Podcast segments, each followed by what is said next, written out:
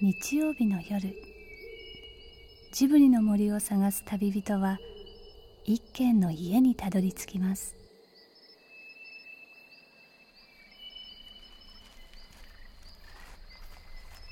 ジブリの森のラジオの川のほとりそこに立つレンガの家はスタジオジブリ鈴木敏夫さんの隠れ家です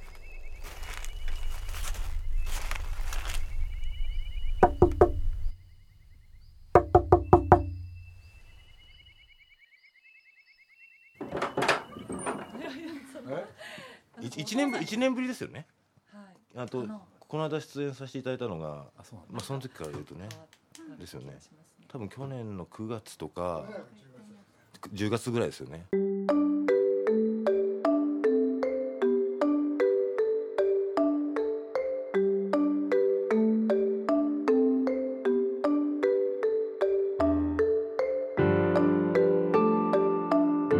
恋愛には時々ぶらりとやってくる方がいらっしゃいます浮気はしてないいやないですよもう。本当にないですないです。はい本当ない本当ないですよ。ラジオとかそういういや全然ないですよ。 はい全然ないよね。のないですかないですね。例えばこの金井俊太郎さん初めて恋愛を訪れたのは一昨年の冬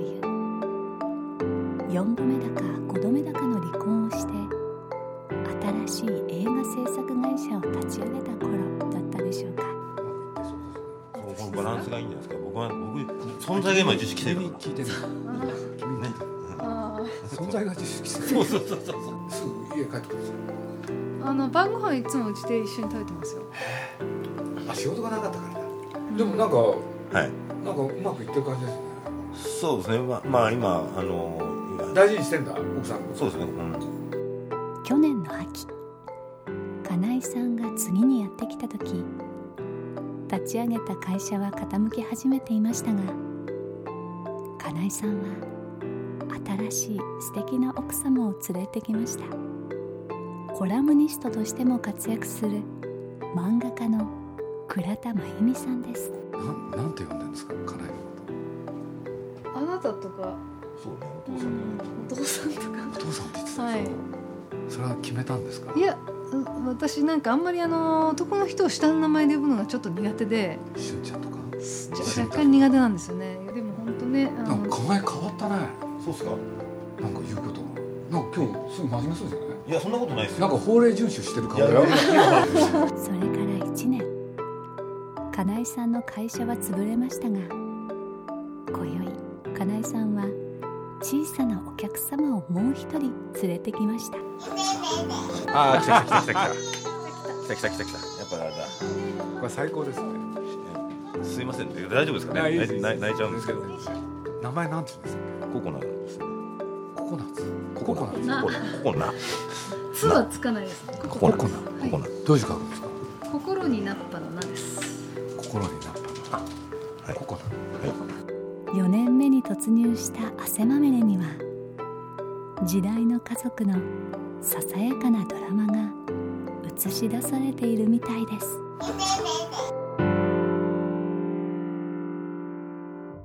いやいやいやい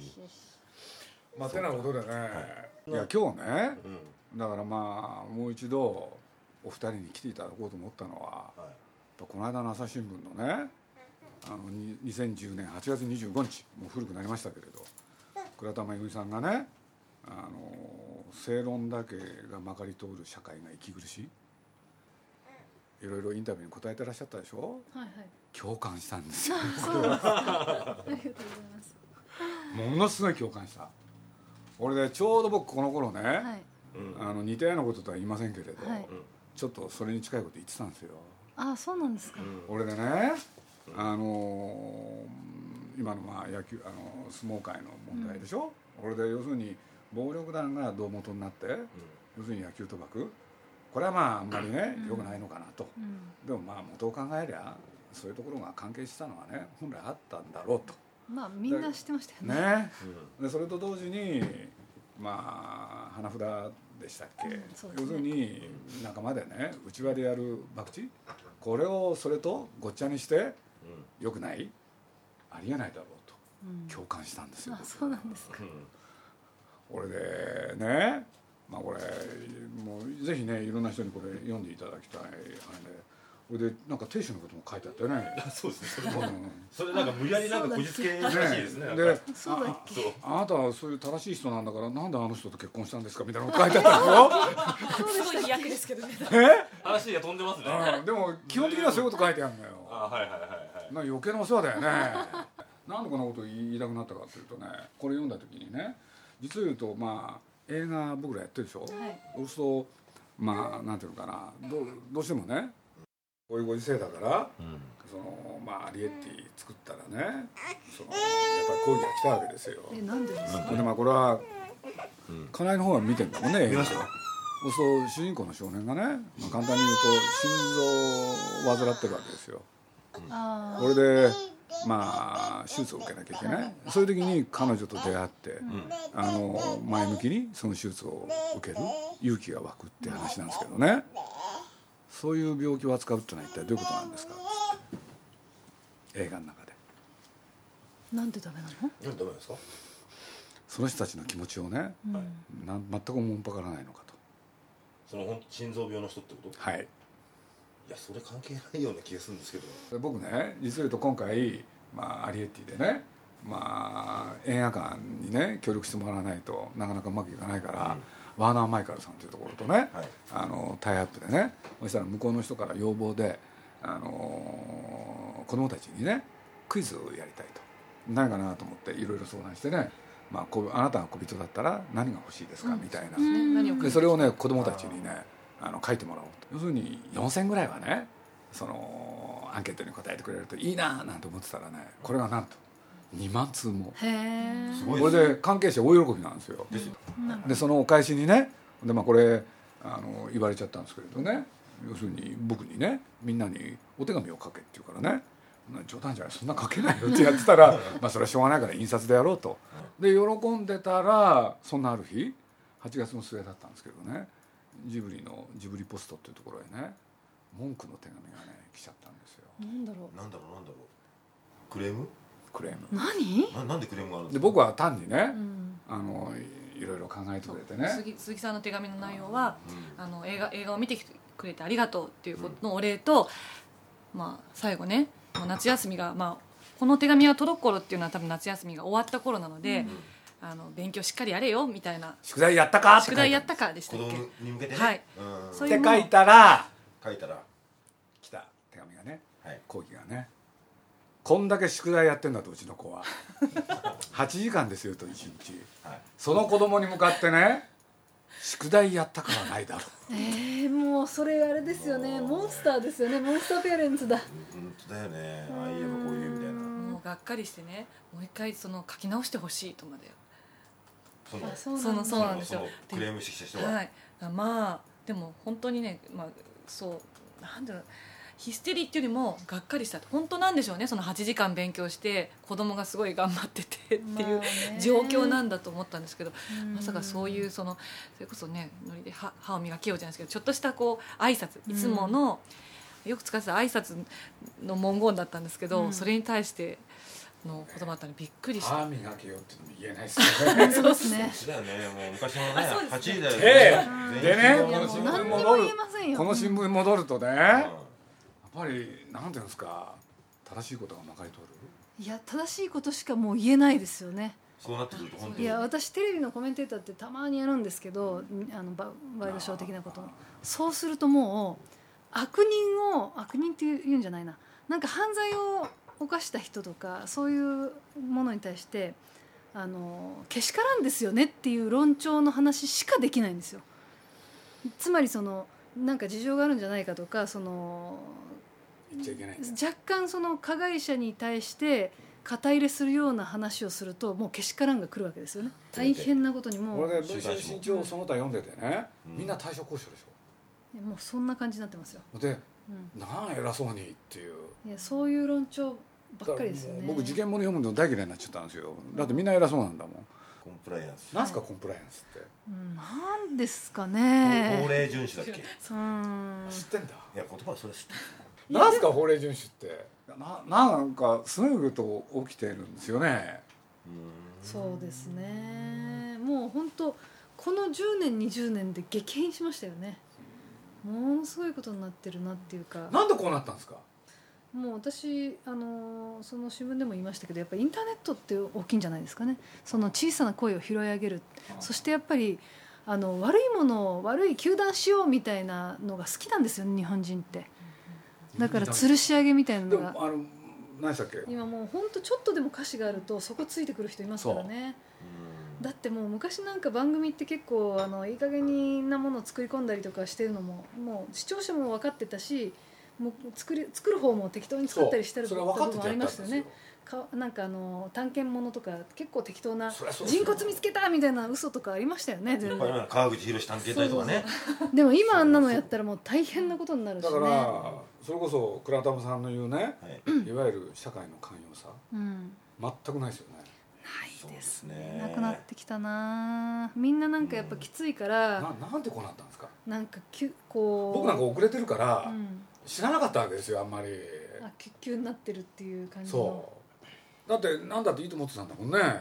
マンパラワンパパワハラあパワハラ違うちょっもうあんまりよく分かってないと違ううんはいはいはい大変なんでしょあ鈴木さんはそうだから会社で言うと最近よく言われるんですよやっぱりそれ普通だとセクハラですよああなるほどねとかねなんかよくあるじうゃんんあいい日におっぱい小さいって言ったら怒ってたじゃんそれはそれはそまうずでいすですね ねまあそうまずいまず真い剣に怒ってたじゃんそうですかねなんかいっぱい言われてるからどどのタイミングで怒ったのか覚えてないででもすそういうことを言っちゃいけないわけでしょまあ普通そはう普です通よのね企業だと言っちゃうよそれはもうなんセそクんハなラ行為になっちゃいますよねかなえが言うのそういうこといやを俺俺はうんそうです ねまあ普通は普通一般常識的にはそうなんじゃないですかともかく何もかも厳罰で行こうみたいな論調が今すごくあるからこれってそんなに大騒ぎするほどのことかなっていうことがものすごい問題になっちゃったりするのが時々怖いですよねなんか数年前だけど「あるある大辞典」っていう番組で、あるある大事だはい、あの納豆がダイエットに効くっていうのをやっちゃってそれちょっと作り込みがあったらしくてもうね新聞の第一あの新聞の一面に出るぐらい大事件になったんですよ。やらせってことだよねそうそうでもたかがテレビのやらせなんですよね、わかりますうん、それでなんかもう日本中ひっくり返るぐらいそうですねうん大騒ぎになっちゃって僕はそれで言うとねもうこれは古い話だけど新聞にね先生が子供のね頭を金槌で殴ったって書いてあるんですよねその先生が大問題になるわけですよでもね、んどこにも書いてないんですよえというのは何が書いてないかというとねそれによってその子がどうなったかがどうなったんですか別に大したことないんですよねあそうなんだコツンってやったぐらいなんですよそうわかるでしなのょわかるでしょ そういうことなんですよあそれは要するに金槌を持って「お前!」っつってこんな殴る真似してコツンってやったら終わりだったんですよこれで記事になったら短絡的に金槌で生生徒のね児童の頭を殴ったってこと今その記事になった金槌っていうだキーワードだけでうんそうそ大うそうそう変なことっていうイメージそうがそうそれはわかりますねあでも実際はそコうツなんでだも見出しがそうなってんだもん僕はものすごく覚えてるけれどなるほどね今本当に先生がやることとかはもうほんの些細なことでもニュースになりますよね、なんか生徒を長時間正座させてたとかそんなんでもニュースになるぐらいですよねうんなんかそれもやっぱり親が騒いだらですよなんでなんですかこれその先ほどの鈴木さんのところに手紙が来たような親が騒ぐか騒ぐとやっぱいろいろ動くでかんでくすなよるんねですよねだってそれがどんどんどんどんルール化されてますよちょっとねなんか私あの今子供小さいじゃないですかで昔私自分が子供だった頃って電車に乗った時こう授乳するお母さんっていたはいなって思うんですよ、うん普通にねでも今それやるともう逆セクハラみたいな感じで怒られちゃうんですよ怒られたことあるんですか私はあのだからやらないようにしてるんですけど、あいのましたよいっぱいそうですよね、でもね今ダメダメなんですよ人前でね公衆の面前でそこううやることがおっぱねいをあの子供に飲ま,、出す飲ますと、はあうん、たしなみがないしあの常識ないっていうふうに怒られるからでもそれあんまりこうそんなふうに言われるともうねちょっとだからうんやらないようにしなきゃっていうふうに思うけどこう子供ってねうまくそのいつもいつも大人の都合のいいようにはならないからお腹空いたら泣きますしね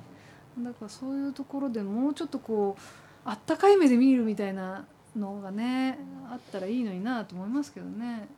どうしたらそうなるんですかねわかんないなでもついこの間までそうだったわけでしょそうそうそうそうそうそううんでも迷惑だっていう人の意見の方をやっぱり通さなきゃいけないんでしょうね。そっちをうん何にも気にしないよっていう人もと当然いるはずなんだけどでもやっぱりそこでこうダメだ迷惑だっていう人の方をやっぱり優先していくっていうまあ確かにそのことそれも理屈としては通ってるからまあその通りなんだろうけどうんでもなんかなそうやってこうあのダメだダメだっていう人のこう意見を尊重にしてきた末こんな風になってるわけですからね。この世の中なんとかならないんですかねしかしみんなそうなっちゃったら大変じゃない、ねえそうですよねもうちょっとみんなが少しずつ幸福になれれば人に対しても寛容になれるんじゃないですかねちょっとずつどうしたらそうなれるんですかわかんないないやだって金井なんかねはいそれから言ったら抹殺でしょまあ確 かに確かにぁそうなのかなまあそうだよねうんまあそうですねです ねはいはいはい子供ってどうなの家内は今ですかうんただね正直言うとあんまり実感ないんですけどまだね あんまり実感ないあんまり実感ないんですよあのでも泣いたりあのまあね大変じゃないですかだから一応まあか彼女も大変なんで仕事してるしだからそこは助け合ってやってますけどあーまあねこのあの破産してもう9月なんで5ヶ月ですけどようやく9月1日からあの会社員にまた戻ったんですけど最終職ねはいはい再就職していや結局こうこういう人ってやっぱりあのしどっか就職したりした方が絶対いいんですよなんかお金の計算とか全然できないしだから本当拾っていただいてよかったなってすっごく思うし会社働き者は働き者だから働くの好きだよね好きですそうね私この人がうんすごいなと思うところって、まあ、いくつかあるんですけどあのその子供のことに関して言うとなんて言うんだろう自分の子だからすごく可愛いっていう感覚はあんまりないんですよでも子供とかなるほど、猫とかうちでヤドカリも飼ってるんですけどそういう小さいものをちゃんと世話するっていうことを全くサボらないんですよねだから猫と一緒といえば一緒ですね毎日猫とヤドカリとの世話は毎日面倒くさがらずやるんですよヤドカリなんかいや全然別に大切にしてるっていうか愛してるわけでもない何でもないですようっかりうちの息子が買っちゃってたまたまあのうちの息子が世話するって言ったけど全然しないもんだからこの人がその世話する役割を押し付けられてるだけなんだけど僕もヤドカリ世話して1年経つんですけどこの間脱皮するんですよヤドカリがああラッのキーしたねだ2匹飼ってるんですけど脱皮してるんですよなんかえなんかざあのヤドカリが殻から出てると思って見たら脱皮してるんですよそのままが形が残ってでるねでびっくりしてだヤドカリを脱皮するっていうことも知らなかったんですけどヤドカリが脱皮したことはすごい嬉しくて体のまほまんと皮皮がそのまま残ってるサボんないよね世話ねそれはなんか珍しいなと思ってうん写メ撮るぐらいですヤドカリ3匹飼ってて1匹死んじゃったんですよで死んだヤドカリですよ別に大切にしてたわけでもないヤドカリを好きじゃないですよでそれをねわこの人が当たり前のようにじゃあ埋めに行くかって言ったんですよねーうんすんごいその日寒くてよ外吹雪いてたんですよいやー埋めなくてもいいんじゃないかって私は思ったんですけどでもまあなんとなくこの人そそれで気分がまあまああれじゃないかっていう感じで吹雪く中近くの公園にヤドカリ埋めに行ってでもなんかその時にもやっぱりあーこなんかこの人のこういうところいいなってこうすごく思いましたね。なんなんてそ言れうんだろうを見てるお、ね、奥さんが面白いね普通ヤドカリってなんいかや私多分ね普私通だったらしてるでしこょの人いなかったらヤドカリ多分なんか包んであなんかの生ゴミありがとうねみたいな そうもうなんかカニの殻と変わんないかなみたいなねああうん食べ物のねうんエビとかねうんいやでもなんかそういうこうんう死んだヤドカリを埋めて喜ぶ人って誰もいないんですよでもそれをこう当たり前のようになんか埋めに行くかみたいな感じのこういう感じの人はいいいいなって合理的じゃないとこっていうのかなそういうことができる人って私尊敬できるんですよね自分で。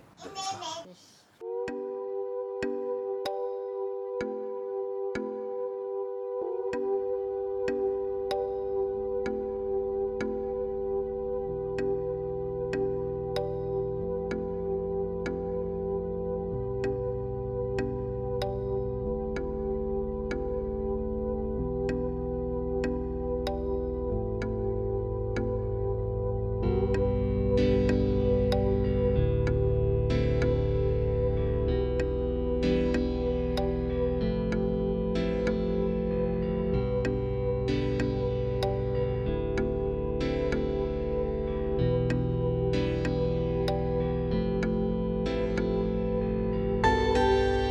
鈴木敏夫のジブリ汗まみれ今夜の出演はスタジオジブリ鈴木敏夫伊平洋子そして新しい会社に就職した金井俊太郎さん奥様の漫画家倉田真由美さんそして汗まみれの最年少ゲストココナちゃんでした私ねやっぱそういうことができる人って信用できるなって思ったんですよねなんていうんだろう一緒に暮らす上でなんかやっぱりこう夫婦とだって親子だっていい時ばっかりじゃないじゃないですかで例えばそのなんか寝込んだりとかねあのっていうような時にこの人はきっとヤドカリの世話をするように猫の世話をするように私の世話もたんなんか淡々とするのかなっていうあなるほど、ね、うん、なんか多分ね損得とか考えてると絶対できないようなことなんですよいいことをやってるとかそういう感情もなくて当たり前のように多分やってるんですよねそうそれなんですよ生きてく上でそれを多分ね、うん、無理してやっても多分、そんなに続かないんですよそう思いますそして穴が出る、うんうん、今日はもう疲れてるからとかそうそうそうそうじゃなくてなんか苦痛でもなく、うん、淡々とそういうことがこなせるっていうことがある意味習慣に近いのかな生きていく一部みたいなそうそう当たり前のようにそれを受け入れられる人っていいなって正しいことがなんだか息苦しい時代に生まれたココナちゃんはこれからどんな世界を生きていくんでしょうかそしてヤドカリの世話をする金井俊太郎さんの人生の行方は来週に続く。